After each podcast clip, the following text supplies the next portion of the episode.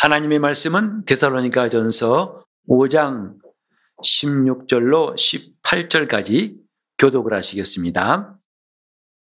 항상 기뻐하라 쉬지 말고 기도하라 범사에 감사하라 이는 그리스도 예수 안에서 너희를 향하신 하나님의 뜻이니라. 아멘. 오늘도 하나님의 뜻대로 예배하고 우리 주님의 은혜를 사모한 여러분 마음에 또 심령에 하나님의 신령한 복과 은혜가 강물처럼 흐르기를 예수 이름으로 축복합니다. 아멘. 다음 주가 금년도 추수감사주일입니다. 이맘때 추수감사절을 앞두고 여러분들은 어떤 생각이신가요? 이것이 기쁨의 절기 또 소망의 절기가 되어가지고 기다리고 기다렸던 절기로 맞이하신 분도 있겠고 또 뭔가 이 추수감 사절을 그러면 부담스러운 생각도 드는 분이 있을 거예요. 또 막연하게 어떻게 감사절이 추수감사절이 뭐지? 난 농사하는 사람도 아닌데 이런 사람도 있을 것이고 사실 저 시골에 가면 농사 짓는 분들이야 이제 봄에 씨 뿌리고 여름에 잘 가꾸고 드디어 가을에 풍성한 수확을 얻어서 그 탐스러운 잘 익은 과일 골라가지고 그리고 곡식 가운데 정성스럽게 그걸 퍼가지고 하나님께 감사한다면 훨씬 실감 나겠죠. 맞아. 추수감사 주일이구나. 그런데 저 여러분은 이 도시에 살고 또 농사를 짓는 일도 없고 과일은 사 먹지 우리가 길러서 먹는 거 없지 않습니까? 그러니 뭔가 추수감사절이라는 이 감이 썩 와 닿지 않는 것도 사실일 거예요. 게다가 추수감사절에 어떻게 해야 되나. 이제 광고도 있습니다만은 추수감사절을 위해서 감사추리를 우리가 만들겠습니다. 그래서 요만한 종이에다가 감사의 제목을 써서 붙입시다. 몇 년째 해오고 있는 일이지요. 아, 그것도 없을 때는 편안했는데 이것도 만들라니까 적지 않은 부담이 있는 분도 있을 거예요. 감사 제목 세 가지 준비하는 것이 쉬운 것 같지만 쉽지도 않지요.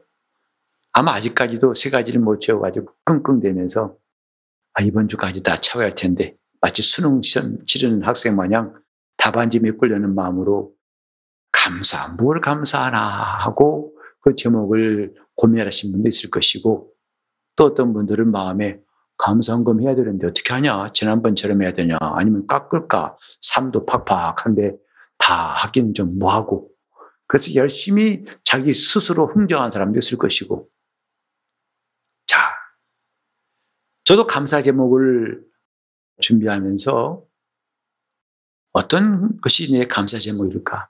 마치 감사 제목이 없는데 사방에 사사 뒤져가지고 그 제목을 찾는 사람처럼 늘 쌓여있는 감사 제목을 몇 개 꺼내는 것이 아니라 없는데 혹시 저 구석에 있나 싶어가지고 이리 두리번 저리 두리번 찾는 것 같은 그런 생각은 우리가 갖고 있지 않을까.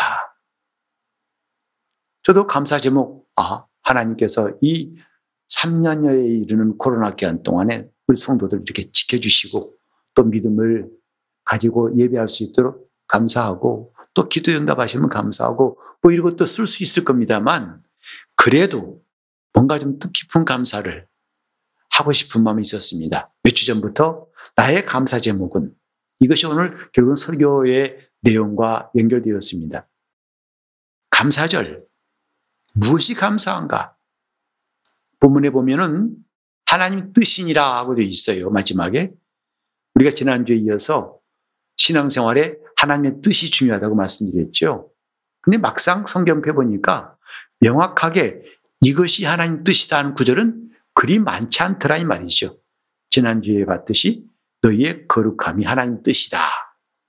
우리의 거룩함을 하나님은 원하신다고 그랬고 오늘 이 본문 보니까 항상 기뻐하고 쉬지 말고 기도하고 범사에 감사하라. 이것이 그리스도 예수 안에서 너희를 향하신 하나님의 뜻이니라. 이렇게 말씀했죠. 마지막 보니까 범사에 감사하라는 말씀이 하나님 뜻 가운데 하나 있어요. 감사라는 것도 힘든데 범사에란 말이 더 부담스러워요. 범사에란 말을 원문해 봤더니 어떤 조 건과 어떤 환경에도 감사하라 이 뜻입니다. 그러니까 대부분의 감사는 어떤 조건이 있어서 감사하지 않습니까? 일이 잘 돼서 감사하고 아프다가 나서 감사하고 안 된 일이 되니까 감사하고 또 아이들이 건강하니까 또 이렇게 많은 사고 가운데서도 하나님이 다행스럽게 지켜주셔서 감사하다. 이렇게 뭔가 조건 반사 같이 감사하는 것은 조건 반사처럼 되어 있지만 이 성경의 하나님 뜻은 뭐냐면 범사에 감사라 이것입니다. 다시 말해서 이렇든 저렇든 어느 때든 어디서든 감사라 이런 말씀이겠죠. 과연 그것이 가능한가? 라고 한 번 더 고개를 갸우뚱 해보는 순간입니다. 저는 이렇게 하나님 앞에 감사할 제목을 생각하다가 정말 올해는 좀 특별히 지금까지와는 다른 감사를 하게 되었어요. 저의 감사 제목 뭔지 여러분에게 좀 말씀드릴까요? 저는 제가 구원받은 것을 감사하게 되었어요. 내가 하나님께 받은 구원이 정말 감사하구나. 그 구원이 얼마나 큰 구원인지를 올해 더 깨닫게 되고, 그러니까 더 감사하게 되더라, 이 말이죠. 이 구원에 대한 감사, 사실 이것은요, 올해뿐만이 아니라, 힘들 때뿐만이 아니라, 괴롭고, 바쁘고, 어렵고, 관계없이 내 일생 동안 끝없이 감사해야 할 제목이 바로 이것이라고 생각합니다. 내가 받은 구원, 이 구원보다 더 큰 감사했을까 하는 마음을 가져보는 것이 금년도 감사주의를 준비한 제 마음입니다. 내가 받은 구원, 물론 제가 목사가 돼서 하나님의 일꾼으로 쓰임받은 것도 감사할 제목이고, 하지만 더 큰 것은 내가 구원받은 것을 감사하게 되었다는 것. 아니, 목사님 당연하죠. 뭐, 목사님 구원받은 거 군부 감사할 제목 있겠습니까? 라고 혹시 여러분이 그렇게 여기실지 모르겠지만, 올해는 유난히도 내가 구원받은 이것이 얼마나 큰 감사인가를 깨닫게 되었기 때문에 단지 이것만 말하면 제 간정이겠지요. 제가 이런 감사 제목을 갖고 있습니다. 하겠지만, 그러나 오늘 우리 모두가 다 함께 이것이 저만의 개인의 구원이고 개인의 감사 제목이 아니라 한 사람의 간증이 아니라 우리 모두의 감사가 될 수 있다는 것을 좀 말씀드리고 싶어가지고 이 자리에 섰습니다. 내가 받은 구원이 뭔가? 사실 구원, 시시하게 생각하는 사람도 많습니다. 값싼 은혜가 난무하는 이 시대 아닙니까? 하도 은혜란 말을 많이 쓰니까 이제는 은혜가 싸구려처럼 보여요. 별로 여기도 은혜 저기도 은혜. 그래서 은혜란 말도 남발이 되어가지고 하, 좋은 영화 보고도 아, 은혜 받았다는 사람이 있어요. 은혜가 무엇인지를 우리는 좀 안다면 이것저것 갖다 붙일 것은 아니죠. 내가 받은 구원, 하나님 나를 구원하신 게 뭔가 정말 대단한 구원이구나, 큰 구원이구나를 저는 세 가지로 생각해 봤습니다. 첫째는 뭐냐면 로마서 8장 32절에 이런 말씀이 있어요. 자기 아들을 아끼지 아니하시고 우리에게 내어 주신 이가 무슨 은사인들 아끼시겠는가 이런 말씀이 있습니다. 하나님께서 나를 구원하시기 위해서 그분이 먼저 하신 게 뭐냐면 자기 아들을 아끼지 아니하셨다는 것이죠. 만약에 그분이 아꼈더라면 구원받을 가망이 없어요. 그분이 자기 아들을 아끼지 않고 내어 주셨기 때문에 구원이 가능했다고 성경은 말합니다. 하나님이 자기 아들을 아끼신다는 거 우리는 잘 느껴지지가 않죠. 그러나 우리는 부모가 되다 보면은 자식을 얼마나 아끼는지를 우린 잘 알고 있어요. 정상적인 부모라면 자기 자식과 바꿀 것이 결코 없다는 것을 알 겁니다. 무엇과도 못 바꾼다. 나는 너 그 어떤 것 누가 뭘 준다 해도 못 바꿔. 그것이 부모의 마음이라는 것 우리는 쉽게 공감할 수 있습니다. 즉 부모는 자식을 무척 아낀다는 것 이것은 가르치지 않아도 누구나 다 부모가 되면 그 마음을 갖게 됩니다. 그건 뭘까요? 하나님의 마음을 깨닫게 하시는 것이 아닐까요? 하나님이 그 아들을 아끼신다는 거 너무나 당연한 것이고, 그래서 아들보다 귀한 것이 없다는 것, 그 무엇 때문에 아들을 내줘야 할 이유도 없다는 것, 그럼 우리는 쉽게 이해할 수 있습니다. 그런데 성경은 말합니다. 하나님이 자기 아들을 아끼지 않고 내어주셨다 이것입니다. 이것이 구원의 엄청난 사건. 구원이라는 이 사건은 하나님이 그 아들을 아끼지 아니하시면 전혀 불가능한 일이었습니다. 아낌없이 하나님이 아끼지 않고 주셨다 했는데 요한복음 3장 16절에는 하나님이 세상을 이처럼 사랑하사 독생자를 주셨으니 그랬어요. 참 고상하고 아주 온건하게 표현되어 있습니다만 조금 더 깊이 들여다보면은 그렇게 온당한 말씀이 아닙니다. 그건 아들의 절규를 통해서 들을 수 있어요. 마태복음 27장 46절에 예수께서 십자가 달리셨을 때에 하신 말씀 가운데 엘리 엘리 라마 사박다니라는 말씀이 있습니다. 곧 나의 하나님 나의 하나님 어찌하여 나를 버리셨나이까? 요한복음 3장에 독생자를 주셨다는 것, 또 내어 주셨다는 것보다 더 강렬한 말씀 뭐냐면 버리셨어요. 아들을 버리신 겁니다. 그래야만이 우리를 구원하신 것이 가능했기 때문이에요.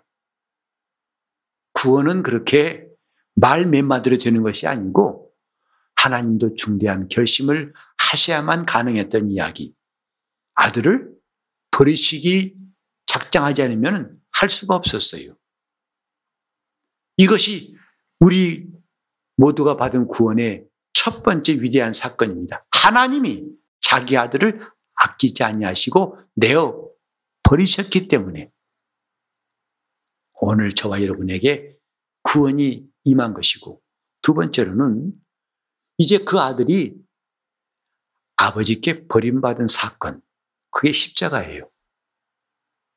여러분, 버림받았다는 말, 왕따란 말 많이 들어보셨죠?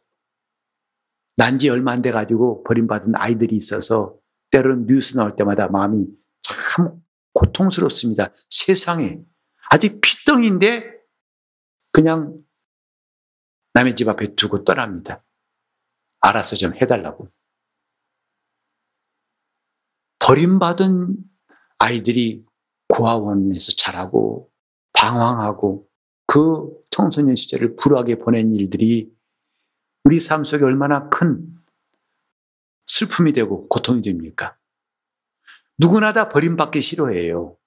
누구나 다 왕따 싫어합니다. 심지어 교회 와서도 왕따 당하면 싫어하지 않습니까? 교회 나왔는데 왜 나를 아무도 안 알아주는 거야? 그럼 여러분 싫죠? 그런데 하나님의 아들이 왕따를 당함으로 더 나가서 아버지께 버림받음으로 그래서 이루어진 것이 구원이에요. 나의 하나님, 나의 하나님, 어찌 나를 버리셨나이까?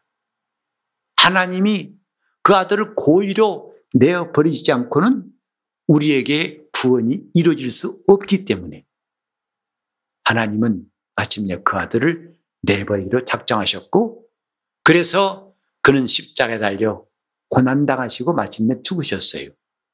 예수님께서 겟세마네에서 기도하실 때 우리는 하신 말씀을 기억합니다. 내가 심히 고민하여 죽게 되었다. 내가 심히 고민하여 그래서 그 기도가 얼마나 간절하든지 이마에 땀방울이 땅에 떨어질 때 핏방울처럼 되더라 했어요. 그 고민, 우리는 과연 그 주님의 번민에 몇 퍼센트나 공감할 수 있을까? 참 우리 주님 힘드셨겠다. 이 대못, 사실 주님께서 십자가 다리실 때 그 광경은요, 처참하기 그지가 없습니다. 이제 빌라도 앞에 설 때도 또 신문 받을 때 옷을 벗기셨습니다만 그나마 남은 옷이 있었어요. 그러나 막상 골고다 가셔서 십자가 달릴 때는 그마저 다 벗겨버린 겁니다. 그 겉옷마저 다 사람들이 누가 차지할 것인가 제비 뽑더라 했죠. 완전히 벌거벗은 상태에서 그 수치를 과연 누가 감당할 수 있겠습니까? 만민 앞에서 벌거벗은 수치를 가지고 그리고 붉은 대못으로 손과 발에 못질을 합니다. 오직 그 십자가라는 나무에서 버틸 수 있는 것은 못세 개밖에 없어요. 그것이 전 체중을 다 매달리고 있습니다. 그러니 찢어지고 보통 한 15도 이상 뚝 몸이 떨어진다고 해요. 원래 상태에서. 무게 때문에. 그러니 그때 이 발의 통증, 이 발목에다가 대못질려는 그것을 이기려고 하면은 이 숨 쉬는 것. 그러니까 몸이 내리누르니까 숨 쉬기가 가빠가지고 그걸 좀 극복해 보려고 다리 힘주면 다리 통증 때문에 힘을 쓰고 힘 주면 힘 빼면 다시 또 짓누르고 이 상태에서 여러 시간 동안 피와 물을 흘리면서 말라 죽어가는 겁니다. 그러니까 주님이 왕따 당하신 것 이것은 그냥 사람들이 무시했다는 정도가 아니죠. 벌거벗은 수치 정도가 아니죠. 극심한 고통이죠. 그게 아버지가 아들을 버리신 현상이에요. 경험이에요. 그리고 그 주님이 육신의 고통을 당하신 것, 그게 전부가 아니죠. 예수님의 영과 혼과 몸은 골고루 다 고난받으셨다는 것, 우린 지난, 지지난 5 시간에 말씀드렸죠. 우린 대개 주님이 고난받으신 것, 이런 육신의 고통, 얼마나 아프셨을까? 얼마나 힘들으셨을까만 생각하지만 더 큰 것은 혼의 고통이에요. 뭐죠? 아버지와 분리된 겁니다. 하나님이 아들을 버리신 그 분리. 여러분, 죽음이라는 게 다 무섭고 또 슬프고 피했으면 좋겠다는 말을 다 할 수 있습니다. 죽음이 뭐냐? 간단히 말하면 분리되는 겁니다. 나눠지는 거예요. 사랑하는 가족들이 함께 살다가 어느 날 분리됩니다. 더 이상 산 자와 죽은 자가 함께 할 수 없어가지고 분리되죠. 장사 치르고 더 이상 집이 없어요. 그래서 문득 방문 열고 들어갔더니 늘 거기 있어야 할 가족이 없고 온기가 없고 텅 비었을 때 여러분 그 기분은 어떠신지 이 가운데 경험하신 분도 있을 거예요. 아, 분리되는 것이 이런 거구나. 보고 싶은 사람이 안 보여요. 죽음이 고통도, 물론 고통은 그 사람이 겪는 거겠지만, 이제는 다른 사람도 경험할 수 있는 게 뭐냐면 분리되는 거예요. 나눠지는 겁니다. 함께 있으면 행복했던 그 사람이 나눠지는 것, 그것을 견디지 못해가지고 그 오랫동안 이별한 다음에 고통스러워하죠. 예수님, 곧 아들과 아버지 관계는 어떨까요? 원래 예수님께서도 공성회 하실 때에 종종 그러셨어요. 세상이 나를 미워한다, 안다. 그러나 나는 결코 혼자 있는 게 아니다. 아버지가 나와 함께 하신다. 그것이 주님의 위로고 주님의 담대함이셨어요. 세상은 다 나를 왕따 해도 아버지는 나와 함께 하신다. 내가 아버지 안에, 아버지는 내 안에 계신다. 주님은 심지어 아버지와 나는 하나이다 라고 말씀하셨어요. 그런 아버지와 아들이 마침내 십자가에서는 분리되는 고통을 경험합니다. 그때 예수님의 설교가 나의 하나님, 나의 하나님, 어찌에 나를 버리셨나이까? 오늘 저와 여러분은 이렇게 아들이 아버지와 분리되는 이 극심한 고통, 고난, 그 범민을 값을 지불하여서 받은 게 구원이에요. 내가 버림받아야 할 버림받음을 주님이 대신 받음으로 그래서 우리에게 주어진 게 구원이다 이 말이죠. 그냥 거저 들어온 게 아닙니다. 예수님이 받으신 고난 그것은 아버지와 분리되는 겁니다. 여러분 사랑하는 사람과 함께 있는 거 행복하지요. 잠시도 헤어지기 싫어가지고 그 어떤 분 말 들으니까 그 지금의 아내와 결혼하기 위해서 매일 네 번씩 만났다더라고요. 열렬하게 만난 겁니다. 하루에 한 번 만난 게 아니라 네 번씩 만났다고 그래요. 잠깐이라도 떨어져 있는 게 싫어서 그것이 행복한 거 아니겠습니까? 아버지와 아들의 행복은 뭐죠? 함께 있는 거예요. 그런데 아들이 아버지로부터 버림받은 분리된 고통을 겪어야만 했던 게 뭔가? 그것이 인류를 구원하는데 꼭 필요했던 것이기 때문입니다. 그 값을 치러야만이 마침내 죄에 빠진 인류를 구원할 수 있다고 하나님이 판단하셨기 때문에 그런 결정을 하신 거죠. 중대 결심을 하신 거 아니겠습니까? 저도 우리 아이들이 어렸을 때 저 비엔나로 유학 갔던 때가 있었습니다. 이제 유학 보내놓고 나서 집에, 텅빈 집에 혼자 들어올 때마다 마음이 허하죠. 가끔가다 이제 문을 열어, 아이들 방문을 열고, 아, 보면은 그 사진, 요렇게 벽에 요만 조금 사진 두 개가 나란히 놓여 있는데, 저는 평소에 안 울어요. 여러분, 저, 저 운 거 보신 적 없죠? 눈물이 별로 없다고 해도 과언이 아닙니다. 그때는 어찌 그렇게 눈물이 나오는지 정말 눈물이 쏟아져서 눈물 흘리지 않으려고 이렇게 이렇게 일부러 이렇게 해도 볼을 타고 계속 눈물이 흘렀어요. 아니, 죽은 것도 아닌데, 어, 몇 년만 있으면 볼 텐데, 그렇게, 그렇게 눈물이 나와서 견딜 수 없었던 것이 있었고, 또 저 한강변에 밤중에 나가서 차를 대놓고 강변에 딱 앉아있으니까 건너편 마포가 보이는데, 마포에 불빛이 꼭 피었나 같아요. 저 빨리 건너가 봤으면 좋겠다는 마음. 아니, 도대체 그 분리되는 게 얼마나 참 이게 분리란 말이 이런 거구나 싶은 거죠.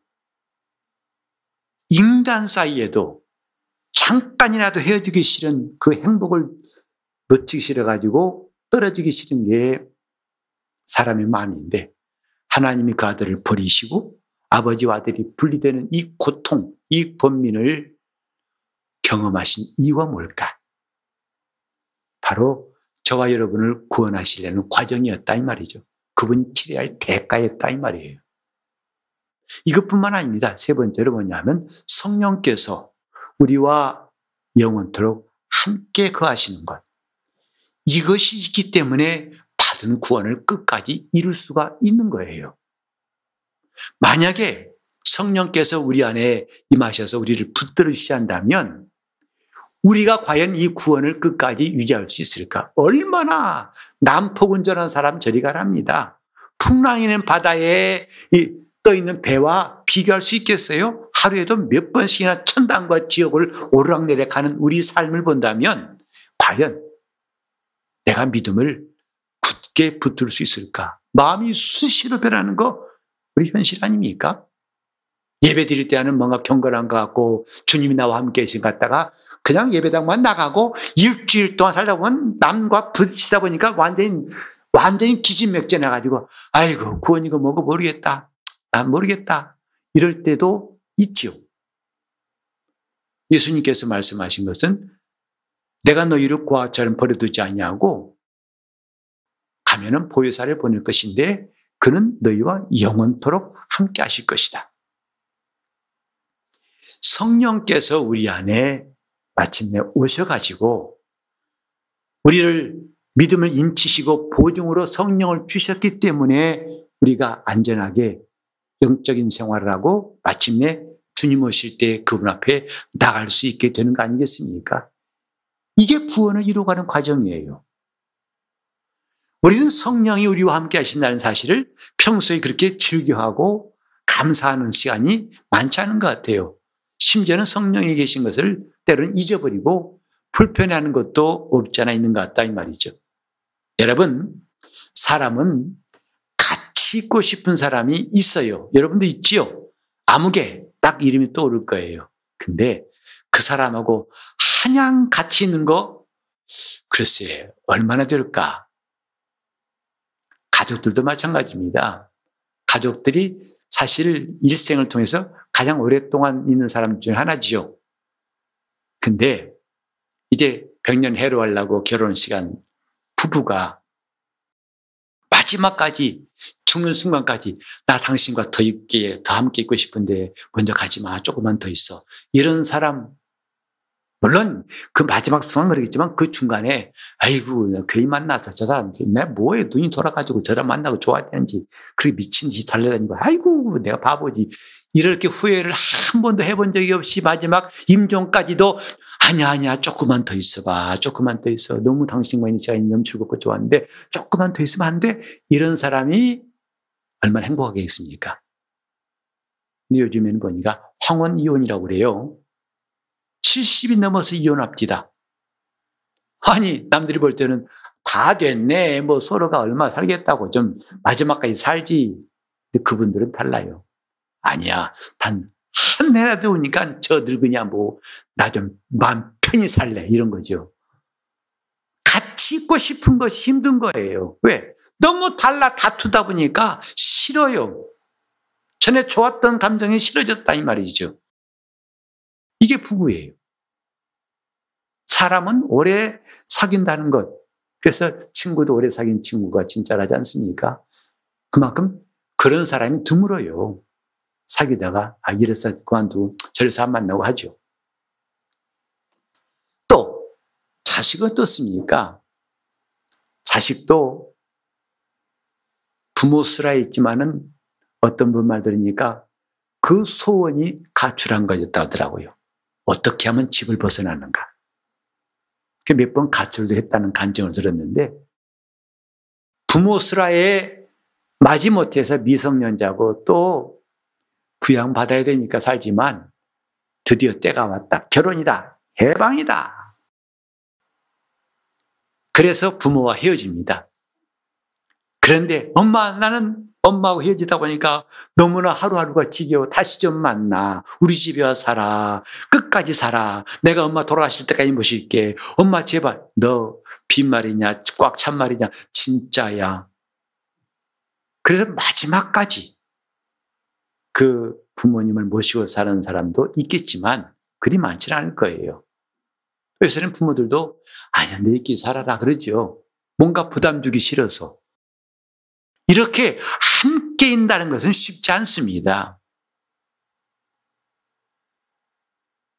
어떤 사람을 알려면 며칠 동안 여행해보란 말이 있죠. 잠깐 만나서는 모릅니다. 그 사람이 진면목을 모르죠. 근데 함께 여행해보면 그 사람을 점점 더 깊이 알 수 있어요. 이제 호텔방에 가서 이 일조로서 딱 들어가서 함께 하면 참 번거롭죠. 먼저 씻어요. 아, 씻어요. 근데 나중에 그 사람 씻고 나면 들어가려니까 신나네요. 하도 엉망으로 만들어 놔가지고 수건도 날라갔죠. 뭐, 그냥 물천지죠. 와, 참. 앞으로 이 사람하고 3박 4일 동안 어떻게 지내나. 아, 한숨 날 때 있죠. 코는 얼마나 드름드름 골든지 또 자다가 툭 치니까 깨기도 하고 참 불편해요. 에요, 혼자가 편해란 마음도 들죠. 사람도 같이 있는 거 쉽지 않습니다. 같이 있으려면 사실 오랫동안 참아야 돼요. 그러니까 성령께서는 우리 안에 들어오셔서 몇 년 동안이 아니에요. 끝까지. 함께 하시는 것. 이게 보통 일이 아닙니다. 그래서 원래 오래 참음이란 것은 사람에게서 기대할 수 없어요. 신의 성품이에요. 그분만이 오래 참으시는 거예요. 그가 오래 참으셨기 때문에 우리가 지금까지 살아남아 있는 거지. 그렇지 않았다면 이미 그분이 판단하고 끝내버렸다면 우리는 아마 이 가운데 얼마나 남아있을까 싶어요. 오래 참음. 성질나도 오래 참고, 마음에 안 들어 오래 참고, 서로 다르다고 생각하니까 용납하고, 이래야 함께 있는 것인데, 이 가운데도 성격 같은 사람이 있어요? 다 다를 거예요. 잠깐이니까 견디는 거지, 오랫동안 살다 보면 견디기 힘들 때가 올 수밖에 없고, 그러면 헤어지는 거죠. 근데 성령께서는 우리 안에 계실 때 얼마나 답답하실까? 도대체 말 안 들어. 왜 이렇게 고집이 센지, 제멋대로고, 변덕스럽고, 끈기가 없고, 이렇게 의지 약했어야 뭐에 쓰겠나 싶을 만큼 아마 성령께서 우리를 보실 때에 참 심나라나 못해 말이 안 나올지 몰라요. 그런데 그가 우리를, 야, 나 그만 간다. 잘 있어라고 가시는 게 아니라 우리 속에 영원히 함께 계시겠다 하신 약속이 있다는 게 얼마나 감사한가. 그러니까 우리가 넉넉히 구원을 받을 수 있는 것이라고 생각합니다. 이 구원의 은혜. 제가 이제 오후 예배 끝나고 운행할 때 한 군데만 가는 게 아니라 몇 군데를 들러서 마지막 집까지 가죠. 처음엔 제가 일일이 데비게이션을 첫 집에다가 입력하고 또 다시 그 다음 집 입력하고 하다 보니까 나중에는 좀 요령이 생겼어요. 길을 아니까. 아예 출발할 때 어디를 넣냐면 마지막 집에 주소를 입력하고 출발합니다. 그러니까 이를테면 얘는 직항, 다이렉트로 가는 것으로 알고 있고 이제 안내하다가 어느 순간부터 내가 단지 끝 들릴 때는 경로를 이탈했습니다. 바꾸겠습니다. 그것도 소리 나와요. 나는 모른 채 하고 가죠. 근데 그때부터 계속 얘는 그러는 겁니다. 경로를 이탈했습니다. 다시 경로를. 경로를 이탈했습니다. 다시. 경로를 이탈했습니다. 나중에 어떤 집사님 옆에서, 목사님 왜, 왜, 왜 이래요? 내가 얘 말 안 들어 그런다고 그랬어요. 말 안 듣거든요. 지금 나는 내 안에 계획이 있어. 어제 여기, 여기, 여기 들려도 갈 거야. 너는 이리로 가려고 그러지. 좀 참고 가긴 갈 건데 난 이렇게 갈 거야. 하다 보니까 계속 다투는 거예요. 아니, 다투는 게 아니라 잔소리만 하는 거 나는 못 들은 지 하는 거죠, 뭐. 경로를 이탈했습니다. 경로를 이탈했습니다. 근데 신기한 건요. 화를 안 내요. 성질을 안 내요. 사람은 두 번, 세 번, 네 번 하면 점점 올라갑니다, 이게. 경로를 이탈했습니다. 경로 이탈했어. 경로, 경로, 경로를 이탈했다고 이럴 텐데 항상 똑같아요. 경로를 이탈했습니다. 경로를 이탈했습니다. 아주 참 개 보면서 난 인내가 무엇인지를 아, 너 참 인내하는구나 싶어서 나 같으면 이미 꺼버렸다 이거. 너 알아서 알아 꺼버렸다. 근데 참 성령께서 우리를 인도하실 때에 얼마나 참으시는가. 얼마나 그가 오래 참고 우리가 돌아오기를 기다리시고 우리가 돌이키기를 기다리시는가. 그런 그분의 역사가 있기 때문에 우리는 마침내 구원의 반열에서 이탈하지 않고 그날에 가는 거 아니겠습니까? 이 큰 구원, 전 히브리서 기자가 이 큰 구원이란 말씀을 했는데 그 점점 깨달아져요. 성삼위 하나님이 함께 역사하신 이 큰 구원, 이 큰 구원을 받았기 때문에 내가 멸망치 않고 또 성경에 말씀하신 대로 무궁한 사랑으로 너를 사랑하는 거로 내가 너를 인자함으로 인도했다 했지요. 그 사랑이 뭐냐? 무궁한 사랑이라는 것이에요. 끝이 없는 사랑이라는 거죠. 그 끝이 없는 사랑이었기 때문에 우리를 구원하신 거예요. 하나님 앞에 우리가 감사절기를 맞이하면서 뭘 감사할까? 또 여기 범사에 감사하라. 아, 어떻게 사람이 늘 감사할 수 있어? 때로는 감사하지 않을 수 있지. 라고 하는 우리의 입을 다물게 하는 게 뭐냐 하면 주님의 구원이에요. 그 구원의 역사가 우리의 불평을 잠재우고 조건부 감사를 다 치우게 만들고 우리 주님 감사합니다. 어떤 집사님이 자기 회사 건물에 불이 났어요. 지하에서 세를 준 지하에서 불이 나가지고 온통 4층짜리 건물이 타버렸어요. 근데 그분이 그 불난 다음에 첫 번째란 일이 뭐냐면 하나님께 감사한 일이었어요. 감사 봉투를 준비해가지고 하나님께 감사를 했어요. 전 사람으로서는 할 수 없는 거죠. 도대체 지금 불타버린다면 저 사람이 무슨 감사할 마음이 있어가지고 하는가? 그건 하나님이 주신 마음 가지고는 할 수 없어요. 이런 구원의 놀라운 능력을 가진 사람만 그렇게 조건이 없는 감사가 가능하다고 생각합니다. 범사에 감사하라? 이건 하나님의 능력이에요. 이번 감사절을 준비한 여러분 마음속에 이런 감사절의 능력이 있기를 예수 이름으로 축원합니다. 인위적으로 억지로 짜내는 감사가 아니라 정말 내 속에서 끝없이 어느 시간 어떤 환경에도 어느 곳에 갔을지라도 내가 감사할 수 있는 제목이 항상 살아있고 샘물처럼 나올 수 있기를 예수 이름으로 축원합니다. 내가 받은 구원을 감사하는 진정한 감사절 될 수 있기를 바라면서 우리 주님의 큰 구원을 감사하는 기도와 함께 이 감사 절에 놀라운 하나님의 능력이 임하시기를 통성으로 기도하시겠습니다. 하나님 아버지 감사합니다. 우리가 마르지 않는 감사의 제목을 찾게 하셨사오니 감사가 터져 나오는 이번 2022년 감사가 되게 하여 주시옵소서. 동토와 같이 얼어붙은 내 심령 불쌍히 여겨 주시고 또 3년 반 동안 비가 오지 않은 땅같이 메말라 버린 우리 심령이 다 이제는 생수의 강이 터져나오게 도와 주셔서 언제든지 나를 사랑하사 이렇게 큰 구원 베푸신 주의 은혜에 감사하는 우리 교회 어린아이부터 어른 어른부터 어린아이까지 모든 성도가 되게 하여 주시옵소서 예수 이름 받들어 기도를 리옵나이다.